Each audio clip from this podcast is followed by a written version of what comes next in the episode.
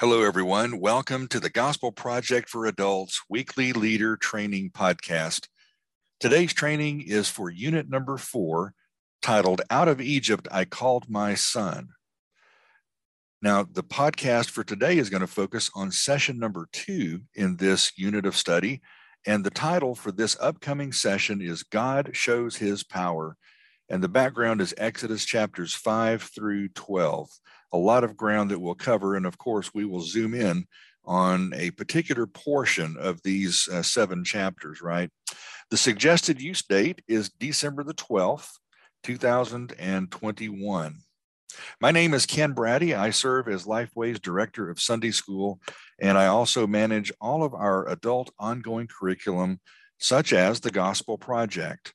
Our former brand manager and team leader for the Gospel Project, Aaron Armstrong, I mentioned this last time in our last podcast, uh, has left our company to go serve in a different company, a different Christian publishing company here in the Nashville area. And we had a great uh, separation. Uh, we wish Aaron well. We know that God is going to use him very mightily in his new role. Still great friends with Aaron and uh, look forward to seeing uh, God use him in some new ways to influence the church and uh, do great things for group leaders and for Christians in general as he starts that new work. But I'll be with you for this quarter as we walk through this unit number four. Uh, that we've titled Out of Egypt, I Called My Son. Well, let's get into the uh, session that you'll be teaching uh, very, very shortly. Uh, this second session, titled God Shows His Power. Uh, in the first one, last week, we, we discovered that God shares his name and he told Moses, I am, I am who I am. And he was to say to Pharaoh or anyone who asked if who sent him, you know, I am sent me. Now, this time, this session, we're going to talk about God showing his power. And the session outline goes like this. We uh, arrange these Bible studies in three different sections. And again, like I said last time, some of you will be able to walk your group through all three sections of the teaching outline. If you don't get all the way through, that's okay. Give yourself permission to not have to finish the uh, the entire session. Uh, we are going to completely trust that the Holy Spirit is going to help you focus with your group on exactly what your group needs to hear. So don't think that you know getting through the lesson is the goal. That's not really the the major goal. The goal is to get God's word into the hearts and the minds of his people. And that's why I'm thankful that you do what you do as a Bible study leader. Well, that's the session, or here's the session outline. Uh, the three sections. God remembers his covenant with his people. That's the first section. Number two, the second part, the middle part of your Bible study is God requires a perfect sacrifice from his people. And then the third and final section in this lesson, God releases judgment in the midst of his people. Now, what will my group learn? Well, God is faithful to bring deliverance from bondage, but that deliverance deliverance comes and came at a price. How will my group uh, see Christ? God's people needed the sacrifice of a spotless lamb in order to be spared from his judgment in Egypt. And Jesus Christ is the Passover lamb, the perfect sacrifice who protects all who trust in him from God's wrath. And then finally, how should my group respond to this study? Well, because we have been rescued from sin and death through Christ's sacrifice, we exercise our freedom in Christ by living for his glory telling others of the good news of salvation through the Lamb who was slain for the sins of the world.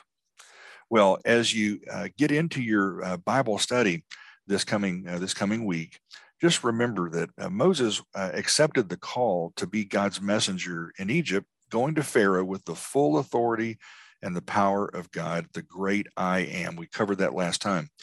But upon his arrival, uh, his message was met with some resistance and retaliation by Pharaoh, which resulted in near rejection of Moses' leadership by the people of God. Yet, God reaffirmed his covenant with Moses, and God's power would be demonstrated in full force as he unleashed a series of plagues, culminating in the death of Egypt's firstborn sons and sparing Israel's firstborn through the Passover sacrifice. Now, there is an opening question, again, this ice breaking question that we uh, have in the sessions. typically have no wrong answers. They're easy for anyone in the group to answer. That gets everybody talking and it helps them to tell their stories. And so this there's a great introduction question here, this icebreaker for this session, session number two. And it's this when have you heard someone's strong words that were not backed up by strong actions? I have a feeling that will generate a lot of discussion in your group. People may tell, you know, stories of parents or uh, maybe it's a boss that you know likes to rattle the saber but uh, really never takes action. Uh, when have you heard someone's strong words that were not backed up by strong actions? And of course this ties to what moses was going to do. He was going to use strong words from the lord to let his people go. But ultimately those words would be backed up by very strong actions the 10 plagues as we will see. Well, let's move into this first section of your Bible study. And point number one God remembers his covenant with his people. This is from Exodus chapter 6, verses 2 through 8. And the word of God says, Then God spoke to Moses, telling him, I am the Lord. I appeared to Abraham, Isaac, and Jacob as God Almighty, but I was not known to them by my name, the Lord. I also established my covenant with them to give them the land of Canaan, the land they lived in as aliens. Furthermore, I have heard the groaning of the Israelites, whom the Egyptians are forcing to work as slaves, and I have remembered my covenant. Therefore, tell all the Israelites, I am the Lord, and I will bring you out from the forced labor of the Egyptians and rescue you from slavery to them. I will redeem you with an outstretched arm and great acts of judgment. I will take you as my people, and I will be your God. You will know that I am the Lord your God, who brought you out from the forced labor of the Egyptians. I will bring you to the land that I swore to give to Abraham, Isaac, and Jacob, and I will give it to you as a possession. I am the Lord. Well, I want to call your attention to uh, something that is taking place here in these verses, and you will find uh, a, an article, a very short article about this on page 22 of your leader guide, and the title is Anthropomorphism. And uh, what we say here is that uh, to accommodate our sometimes limited understanding about uh, you know inf- infinite creatures, you know infinite beings like the Lord, the authors of Scripture, inspired by the Holy Spirit, often describe God as having human characteristics uh, such as body parts, you know, a strong arm, an outstretched hand. Uh, and these uh, literary expressions reliably communicate to us what God is like while also seeking to honor the mystery of who and what God is in his infinite incomprehensible being. And so you'll see the anthropomorphisms here in these opening verses of this week's study. But I also want to call your attention to something that I think would be very helpful. And if you are, uh, if you're receiving the uh, the group box uh, that we have produced uh, to make things easier for you as a group leader, you're going to find that there are some pack items, uh, the leader pack items uh, some posters uh, that would go well with this lesson. In fact, we've got a poster in there on the 10 plagues. You might want to have that uh, up on the wall there in your uh, your room if you're meeting on a church campus. But if you're meeting in a home and you're using this material in a home, uh, it is not uh, uh, outside the realm of possibilities for you to take that poster and to just lay it in the floor in the middle of your group that I will assume are sitting on couches and chairs kind of in a circle. And you can just lay that on the floor. There's no need to you know, wall, you wall mount that in your home, uh, but you can use it uh, just by laying it on the floor. There's also a handout on the 10 plagues of Egypt. And so you might want to take that uh, to the church office early on Sunday morning or swing by during the week and have a few copies made for your group. And so those would be some things uh, for those visual learners in your group uh, that would really make them very happy to see the poster and the handout. Uh, they really like things like that. Well, in this section of scripture, you know, we know that Moses was in a very difficult uh, leadership position, wasn't he? Uh, obedient to God and uh, saying to Pharaoh exactly what God told him to say, but life got worse because Pharaoh rejected Moses' request and also punished Israel by making them work even harder. And so now Israel was angry with Moses and they were doubting God, and the situation seemed hopeless and impossible. But God had made a covenant with Abraham, Isaac, and Jacob and was going to keep it in, in power. And Israel, the promised descendants of Abraham, would be uh, would they would experience the covenant by dwelling in the land of Canaan, uh, not as aliens like Abraham did, but as citizens of the promised land. And this teaches us how to read the Old Testament you know, as a gradually expanding narrative of God's unfolding plan of salvation history, right? Today, we have experienced God in even more personal ways than Moses did. God himself came to earth in the flesh as Jesus Christ, and he defeated sin and death and the grave. And furthermore, we have the Holy Spirit, God in us, and we have the entire written word of Scripture. And yet, like Abraham, we live as strangers in a land that will one day be ours, awaiting the consummation of his new covenant in Jesus' blood. We see that in Luke 22, verse 20. So we await the day when we will finally enter our promised land, the New Jerusalem. Point number two in this session is that God requires a perfect sacrifice from his people. Verse 2 of chapter 12 of the book of Exodus says this this month is to be the beginning of months for you. It is the first month of your year. Tell the whole community of Israel that on the 10th day of this month, they must each select an animal of the flock according to their father's families, one animal per family. If the household is too small for a whole animal, that person and the neighbor nearest his house are to select one based on the combined number of people. You should apportion the animal according to uh, what each will eat. Verse 5 says, You must have an unblemished animal, a year old male, and you may take it from either the sheep or the goats. You are to keep it until the 14th day of this month, and then the whole assembly of the community of Israel will slaughter the animals at twilight. They must take some of the blood and put it on the two doorposts and the lintel of the houses where they eat them. So we see here the uh, the Passover uh, celebration being inaugurated, and in this section of your Bible study, there is an essential doctrine. It's doctrine number fifty nine of Gospel Project's ninety nine essential doctrines, and this doctrine number fifty nine is titled Christ as propitiation. And I want to encourage you to take a look at that definition on page 24 of your leader guide. This is going to help your people to understand what is taking place, this concept of propitiation, the atoning for of sin and the necessary payment that is required because of the, the seriousness of sin and its serious penalties you know that come with it. And so this will be a, a tremendous asset to you as a group leader to help your people understand this doctrine of atonement and christ as propitiation. Well here we see you know god was fulfilling uh, this covenant promise to israel and he was acting with his mighty out, outstretched arm. You know there's that anthropomorphism right and he was doing this on the behalf of his people. Uh, Egypt had been pummeled with the plagues, and each one was a direct strike at the false gods of this superpower. And the final plague was going to be the most severe. You know, it would break the heart and the resistance of the Egyptian ruler. But there was more significance here than just simply liberating the Hebrews from their bondage. God was creating a new people and he was creating a new identity for them. And the mark of their new identity was the atoning sacrifice of this innocent Passover lamb.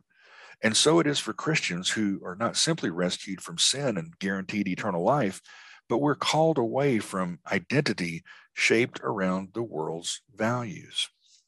Well, in point number three, uh, we end this lesson with this section of scripture titled God releases judgment in the midst of his people.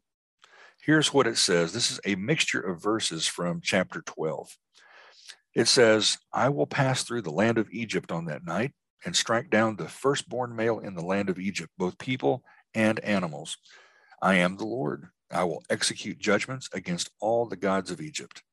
The blood on the houses where you are staying will be a distinguishing mark for you. When I see the blood, I will pass over you. No plague will be among you to destroy you when I strike the land of Egypt. Verse 29 says, Now at midnight, the Lord struck every firstborn male in the land of Egypt, from the firstborn of Pharaoh, who sat on his throne, to the firstborn of the prisoner who was in the dungeon. So from the, the greatest to the least, uh, no one escaped this judgment. It says, every firstborn of the livestock. Verse 30, during the night, Pharaoh got up, he along with all of his officials and all the Egyptians, and there was loud wailing throughout Egypt because there wasn't a house without someone dead. He summoned Moses and Aaron during the night, and he said, Get out, get out immediately from among my people, both you and the Israelites, and go Worship the Lord, you have said, as you have said. And verse 32 rounds out this section where it says, Take even your flocks and your herds as you have asked, and leave, and also bless me.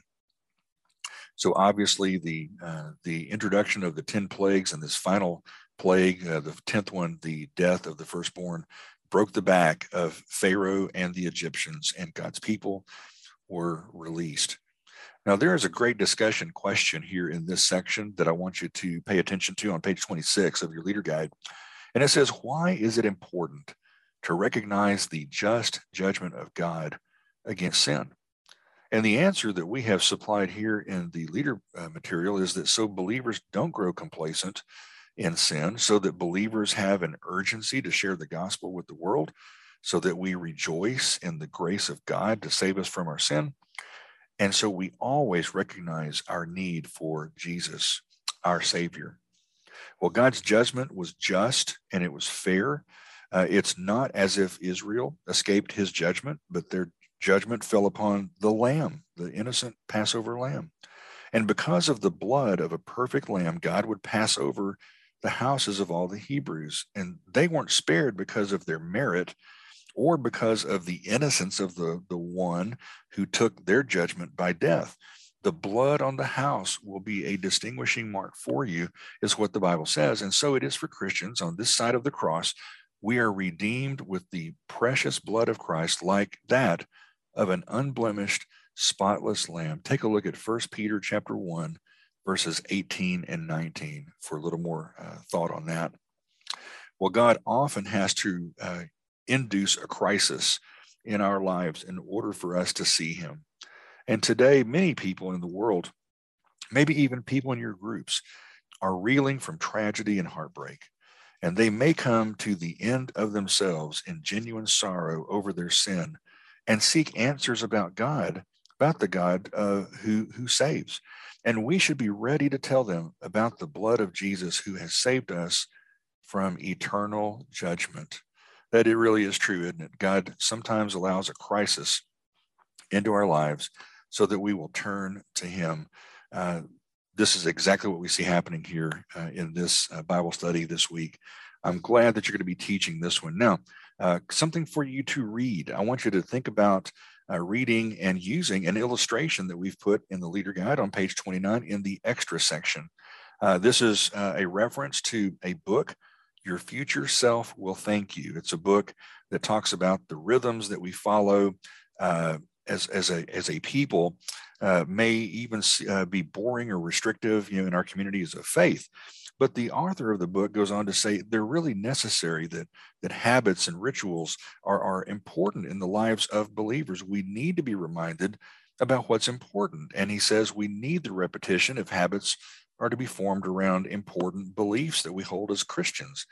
And so he says this is what God was doing with Israel and the Passover. He wanted them to revisit their salvation year after year and to teach it from generation to generation. So for Christians, this is what we do as we take the Lord's Supper. You remember Jesus urged us to do this practice in remembrance of him. That's 1 Corinthians 11, 24.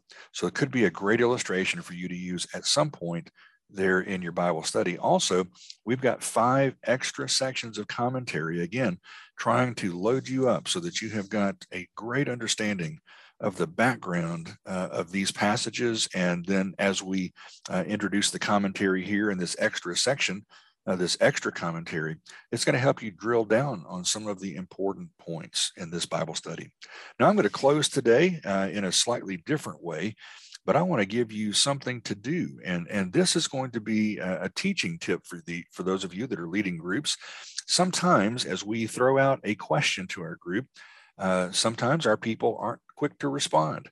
And so, if that ever happens, uh, please do not make a, uh, a rookie mistake by answering the question too quickly yourself. What I often see when I visit Bible study groups is a very well intentioned teacher who throws out a question to his or her group. And when no one answers immediately, I'm talking just within a second or two, the group leader gets nervous, there's some silence, and within five or so seconds, the group leader supplies the answer to the question. And don't make that mistake. Robert Pazmiño, who is a Christian educator, did work and research on this. And what he discovered is that if you will remain silent as a group leader and allow the group to, uh, to think on your question, he said the quality of their answers will go up significantly after the 20 second mark. Now, if you're sitting in a group and you, as the teacher, have thrown out a question, 20 seconds can feel like an absolute eternity. I know this because I have done this. And what I have learned to do is this. So here's the tip don't answer your own question. Be willing to wait those 20 seconds. And while you're waiting, have a seat. Make sure you've got a chair wherever you're teaching from and just have a seat take a sip of coffee and look around the room. And what will happen is this somebody or some bodies in the group will become more uncomfortable with the silence than you are. And you'll see them start to squirm, they'll start to grin and smile. They're processing the question. And then somebody in your group will supply, most likely, a great answer because they've had time to think about it. And so have others in the group. And so when they finish giving their answer, usually somebody else jumps right in and then somebody else and then all of a sudden you've got great discussion taking place. So don't short side yourself when it comes to uh, asking and answering these questions. Make sure that you give your people plenty of breathing room to think about their answers. Well thanks for being with me this week for uh, session number two in this uh, unit uh, that we're going through right now. And i look forward to being back with you next time I pray that as you teach this Bible study that we've titled God Shows His Power uh, on December the 12th, that's when most of you will be teaching it. I pray that the Lord does great things in your group and that He uses you to help your people understand the importance of responding to God, who is the all powerful I am. God bless you. God bless your churches and your groups. And I will see you next time for number three, our third session titled God Saves His People. It'll be a great one. Look forward to seeing you next time.